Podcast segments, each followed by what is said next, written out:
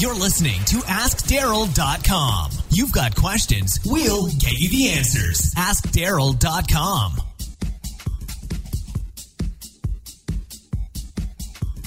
Hello and welcome to episode number 29 of the Ask Darrel podcast. The Ask Darrel podcast is where I, your host, Darrel Girardier, take your questions on social media, technology, and communications, all dealing with the church, and do my best to answer them in the most brief, yet hopefully thorough way possible.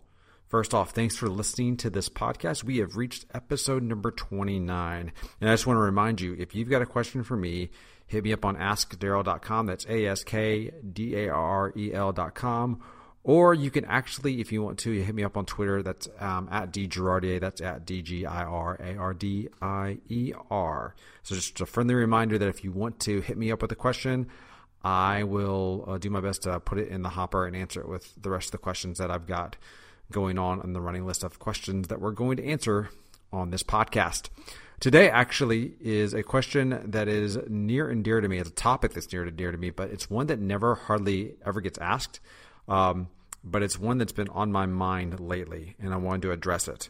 So here it goes. This is going to be about taking a digital sabbatical. That's what we're going to talk about today. And I'll tell you why it's near and dear to me and why I think we as ministers, or if you're on church staff, whatever your level is, volunteer, why we typically don't talk about this, but why I think we need to do it. First off, I think the idea of a digital sabbatical is, for some people, really foreign. The concept of if a digital sabbatical, and the way I'm defining it is basically stepping away from email, social media, whatever it is that's, you know, that little device that you've got in your hip pocket now on your phone, and taking a step away from those digital communications for some period of time that you designate to kind of break away and disconnect and reconnect with the outside world, or the real world, as some people like to call it.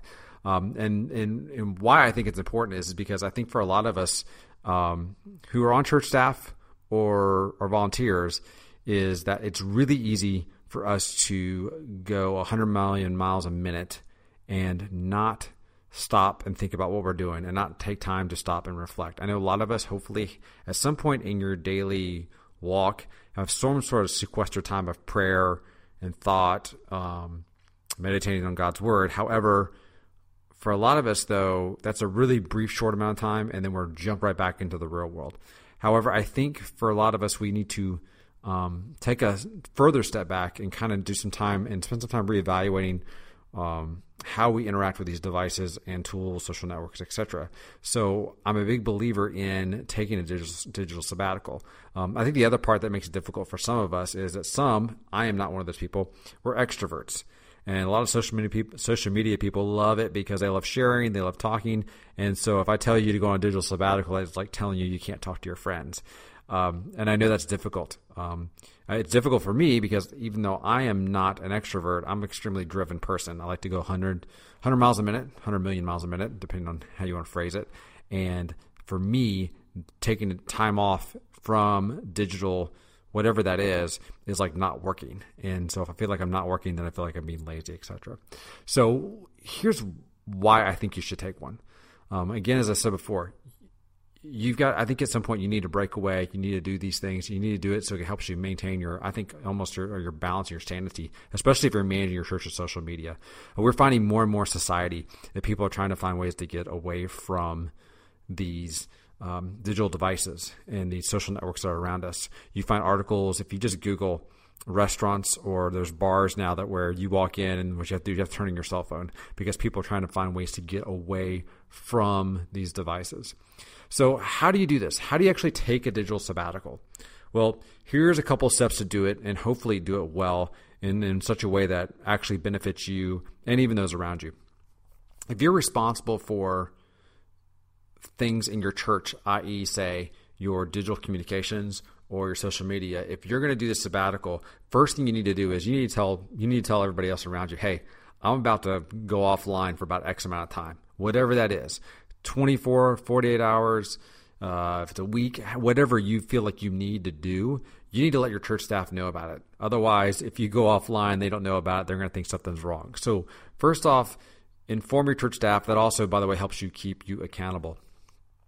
Two, set up autoresponders if you got them. If you're taking a time off from email, just do a simple autoresponder that says, hey, guess what? I'll get your email when I get back in town, etc. But right now, I'm not answering email, or if it's emergency, contact somebody else.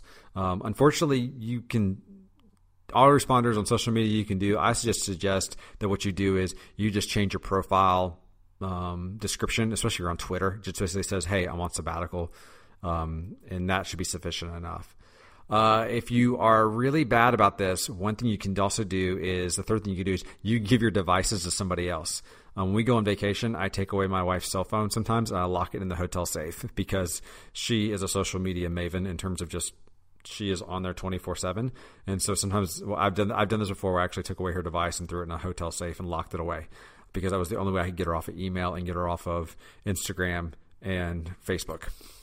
Number four, go to a secluded location. Go to a location if you can that where, you know what, cell phone coverage isn't the greatest, or you know for a fact they don't have great Wi-Fi. Someplace that you know will be an easier disconnect because, to be honest with you, you're just not going to have that great of reception.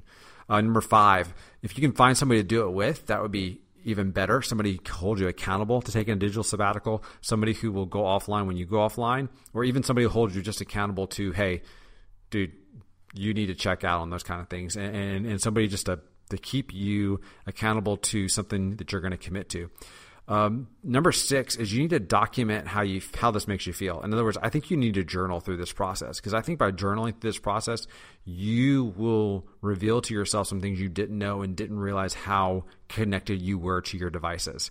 I think a lot of us don't know that until you take a digital sabbatical and then you realize, wow, I'm really, really connected to that social network or connected to that feeling. And that feeling is, you know, that social network's manipulating that feeling in me. And so I need to kind of take a step back.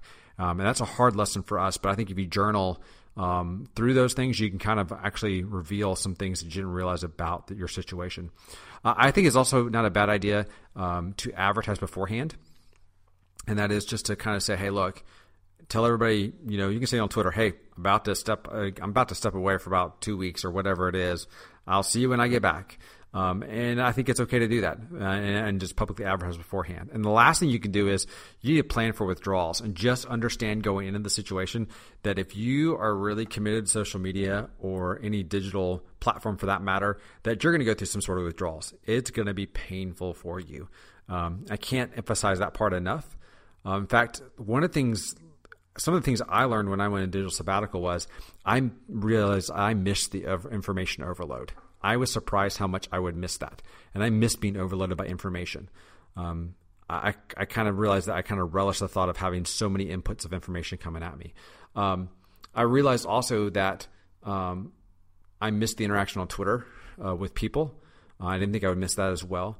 I also missed the fact that I could do Twitter with real-time events. The last time I took a digital sabbatical was during the last NBA playoffs, and it was really hard for me not to get onto Twitter and to see what people were tweeting live during the playoffs. The other thing is I had to learn how to share in new ways. If I'd find new content, new pieces of information, a book I was reading, whatever that was, I had to turn around and go, well, how do I share that with somebody? Because I'm not on Twitter, I'm not on Facebook. And so that kind of really forced me to rethink how I share content. It also, one of the other things that it taught me was that, man, I get a lot of notifications every day. And when you turn those notifications off and you step back from those channels, you really don't realize how much that phone or your devices are pinging you every single day. And you take a digital sabbatical, you'll realize how many times during a day you're actually being interrupted. And so those are some of the things I realized when I was on digital sabbatical, and it really brought some clarity to me about what I need to take a step back from and what I needed to reemphasize or rethink about. So again, these are some of the things you need to think about. That's how I would take a digital sabbatical. That's the steps I would do. These are some of the things I've learned when I've taken a digital sabbatical, and there I think for you, a very healthy thing that you probably need to consider, or at least some people on your staff need to consider, taking a digital sabbatical, kind of stepping away from things and reevaluating your priorities and reevaluating how you approach your channels. If you've got a question for me, don't be afraid to hit me up on AskDarrel.com. You can direct message me on Twitter. You can also use the hashtag AskDarrel. If you want to subscribe to this podcast, we're on iTunes. We're also on Android. If you're one of my friends who use an Android device, we're on Stitcher, Don't forget, you can also rate this podcast. And if you rate this podcast, I would greatly appreciate it. So there you go. That's the podcast for this week. Thanks for listening, and I'll talk to you soon. Thanks. Bye. Thanks for listening to AskDarrel.com. Don't forget, if you've got questions, go online and submit them to AskDarrel.com.